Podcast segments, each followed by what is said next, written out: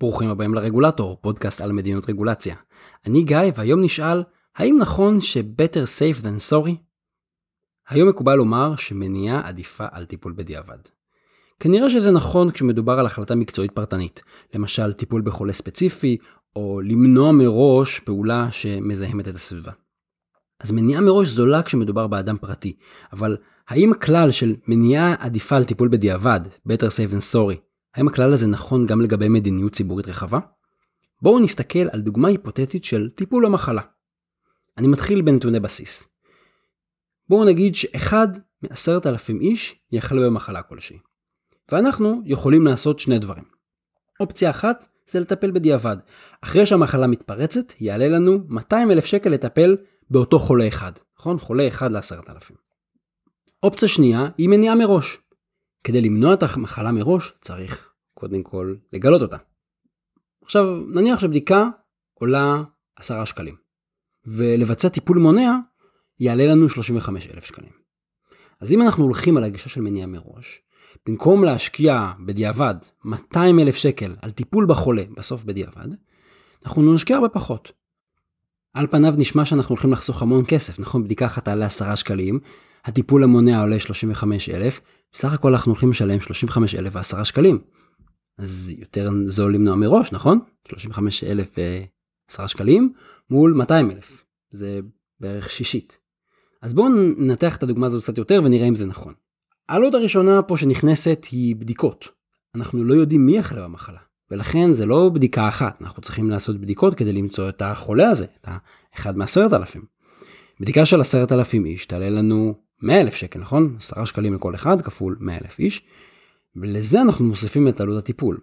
אז סך ההוצאה למניעה, אם אנחנו רק חושבים על הבדיקות, היא כבר 135 אלף לכל מקרה כזה, כן? אז זה לא 35, זה 135 אלף. פקטור שני שאני מכניס פה זה זיהוי שגוי. מה לעשות, אנחנו טועים, אנחנו לא תמיד צודקים, גם הטכנולוגיה, גם בני אדם, ויש טעויות בבדיקה, ולכן לפעמים אנשים בריאים מאובחנים כחולים. זה נקרא false positive. נניח שמתוך עשרת אלפים נבדקים, שניים מאובחנים כחולים. אבל אחד מהם בריא, ואחד מהם הוא באמת זה שחולה. עכשיו אנחנו לא יודעים איזה. אז התוצאה היא שאנחנו נטפל בשניהם, גם בחולה וגם בבריא. אז בסך הכל אנחנו מוצאים 100 אלף על הבדיקות, ועוד 70 אלף על שני טיפולים, 35 ועוד 35 אלף, יוצא לנו כבר 170 אלף שקלים. וזה בכלל בכלל לא מופרך, כי תזכרו, אני לא באמת לוקח עשרת אלפים שיודע שיש שם חולה אחד, אני מטפל בכל האוכלוסייה, ואני יודע שסטטיסטית יש אחד לעשרת אלפים איש, אבל כשאני מתחיל לטפל באנשים, אני לא יודע להגיד, אה, הנה מצאתי מישהו חולה, אני מפסיק. אז כבר הגענו ל-170 אלף, אני מוסיף פקטור שלישי שזה הנזק מטיפול רפואי מיותר. זוכרים את האדם הבריא שבטעות זיהינו כחולה, מה שנקראנו false positive? אז הטיפול הרפואי שהוא קיבל, גם עלה כסף, אבל הוא גם לא ריפא אותו, כי הוא לא היה חולה, וגם גרם לו לנזק רפואי של 40 אלף שקל. יוצא שבסך הכל תוכנית המניעה שלנו כבר עולה 210 אלף שקל. איך הגעתי לזה? 100 אלף שקל לבדיקות, 35 אלף שקל טיפול בחולה, 35 אלף שקל טיפול באדם הבריא, ועוד 40 אלף שקל נזק של טיפול סתם באדם הבריא. תחשבו מישהו שאנחנו עושים לו אה, הקרנות או עובר איזשהו ניתוח שאחר כך מזיק לו. מה המסקנה? בדוגמה הזאת שהבאתי, בסופו של דבר כחברה הפסדנו.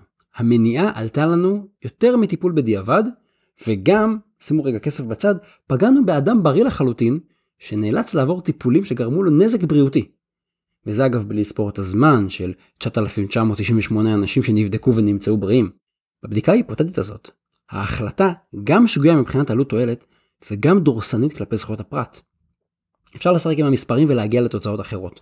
אני לא מנסה לטעון שבכל מקרה זה ככה, בניתי פה את הדוגמה הזאת כדי להמחיש נקודה. המטרה הייתה להדגים שמניעה מראש יכולה להיות יותר יקרה מטיפול בדיעבד. והסיבה היא שמניעה מראש כרוכה באי ודאות ובאותו false positive. זה הפעולות שמבוצעות על מי שלא צריך לקבל את הטיפול, לא צריך לקבל את הבדיקה. ואנחנו יש לנו false positive גם בבדיקה וגם בטיפול, כי בדקנו עשרת אלפים איש למרות שחיפשנו חולה אחד, לא יכולתי לבדוק בן אדם אחד. וגם בטיפול אני הראיתי שאני עלול לטפל ביותר אנשים ממה שנדמה. כמובן שבעולם האמיתי זה לא יהיה שאני אקבל תוצאה שהיא חד משמעית אתה בריא אתה חולה, אלא הבדיקות שלנו תמיד מסויגות, הרופא יכול להגיד תראה ברמת ודאות של ככה וככה אחוז, אני יכול להגיד שאתה בריא או יכול להגיד שאתה חולה, הרבה פעמים מה שרופאים גם יעשו, ישאירו אתכם להשגחה, ישאירו אתכם לאשפוז, זה עולה כסף וזה נועד לשפר את הוודאות שלהם. אז בהגדרה אנחנו מתעסקים עם קבוצות מאוד מאוד גדולות, ואנחנו עושים יותר ממה שצריך, כי אין מה לעשות בחיים האמיתיים, אנחנו, אין לנו את כל המידע, אין לנו ודאות.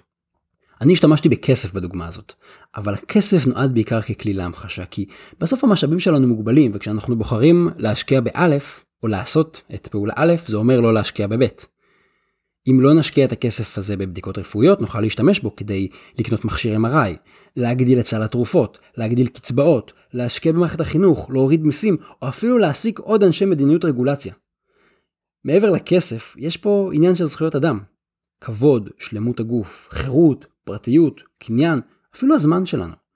כשאנחנו מחליטים לבצע פעולת מניעה, אנחנו פוגעים בזכויות ובאינטרסים של הציבור, כי אנחנו תמיד קצת מפספסים, אנחנו גם מפעילים את הפעולה גם על מי שהוא בסדר לגמרי. גם אם זה נעשה למען מטרה טובה, אנחנו צריכים לוודא שזה שווה את זה. אוקיי, אז איך כל זה קשור לרגולציה? הדוגמה שהבאתי רלוונטית במספרים גדולים. אם מישהו רוצה ללכת להיבדק או ליטול תרופה, זה עניין שלו. אבל הדברים נראים אחרת כשהממשלה מקבלת החלטה וכשזו החלטה גורפת שמטילה חובות על קבוצה גדולה של אנשים. החיסרון של גישת המניעה הוא שאנחנו לא יודעים מראש איפה הבעיה, ולכן גישת המניעה פוגעת גם במי שהוא לחלוטין קשורה, למשל מי שמתנהל בצורה בטוחה ולא מייצר סכנה. גישת המניעה רוצה להגן על הציבור, אבל היא כרוכה בפגיעה במירכאות כפולות בחפים מפשע. הנה דוגמה מעולם היבוא.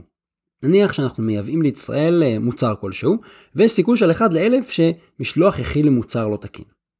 מה עושה הרגולטור? הוא לא יכול לחזות איזה מוצר יהיה לא תקין ולבדוק רק מוצר אחד, הוא בודק את כל המוצרים או מחייב את כל המשלוחים להיבדק במעבדה. משלוח עם מוצר לא תקין גורם נזק, וגם הבדיקה של כל משלוח עולה כסף. כרגע לא משנה כמה, לא נעשה מספרים. אבל יש לנו משלוח אחד שהוא מסוכן והוא עלול לגרום נזק, ויש לנו 999 משלוחים שהם בטוחים לגמרי. אבל כל המשלוחים עוברים בדיקת מעבדה וכולם נושאים בעלויות ובבזבוז הזמן שכרוך בזה. אז בסך הכל רוב העלות נופלת על ה-999 משלוחים התקינים, אנשים שהם לא עשו שום דבר רע. יוצא שאת רוב המחיר של הרגולציה מי משלם? החפים מפשע, הציבור הרחב, האנשים הנורמטיביים. וזו הבעיה כשאנחנו מיישמים ברגולציה תפיסה של better safe than sorry. האוכלוסייה התקינה והנורמטיבית נאלצת לשאת בעלויות שמיועדות לאיתור ולטיפול בבעייתיים במישהו אחר. רוב האזרחים ורוב העסקים הם נורמטיביים, אבל הם נושאים בעלויות הרגולציה כמעט בכולן, כדי לטפל במיעוט מסוכן ובעייתי. למשל, רוב המסעדות לא מרעילות את הסועדים, ברוב בתי המרקחת לא מוכרים תרופות למי שאין לו מרשם, וברוב תחנות הדלק אין דליפות כל הזמן. אבל הרוב הזה הוא שנושא בעלויות הרגולציה. העלויות האלה נראות לנו קטנות כמו העשרה שקלים לבדיקה, מה זה עשרה שקלים לבדיקה? זה שקל פה, זה שקל שם, רק להגיש מסמך, רק תמתין בתור. אבל מדובר בהרבה מאוד הוראות מצטברות שחלות על כל האוכלוסייה.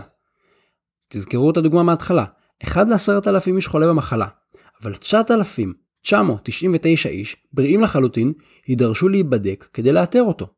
תוסיפו גם לעלויות הישירות ל-10 שקלים האלה עלויות עקיפות. זה לא רק הבזבוז זמן והכסף, זה צמצום של תחרות, זה פגיעה בחדשנות, זה אי ודאות, זה עומס על מערכת הבריאות. ברור שהנזק שאותו אנחנו רוצים למנוע, הוא יהיה יותר קטן כשנמנע אותו מראש. אבל צריך להביא בחשבון גם את המחיר של המניעה מראש. האם זה אומר שבדיקה מראש היא אסטרטגיה שגויה? לא. יש מקרים שבהם היא בהחלט מתאימה. ואנחנו צריכים להכיר את העלויות שלה, להכיר את החסרונות שלה.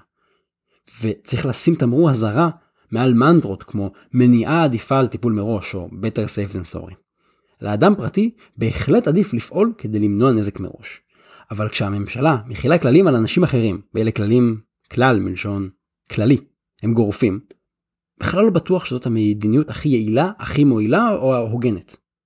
וגם אם החלטנו לבצע פעולות מניעה מראש, הן צריכות להיות כמה שיותר ממוקדות לקבוצה הרלוונטית, וכמה שיותר ממוקדות בבעיה שמנסים לזהות ולפתור. קוראים לזה בעברית ניהול סיכונים. אין טעם בשוויון מלאכותי, שמחייב ביצוע בדיקות והטלת חובות על מי שלא מסוכן.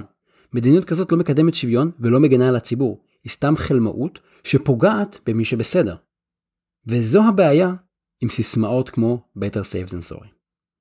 עד כאן להפעם. אתם מוזמנים להמשיך לשלוח אליי שאלות למסנג'ר של עמוד הפייסבוק, אני אשתדל לענות עליהן בפינת השאלות והתשובות, ותודה שהאזנתם לעוד פרק של הרגולטור.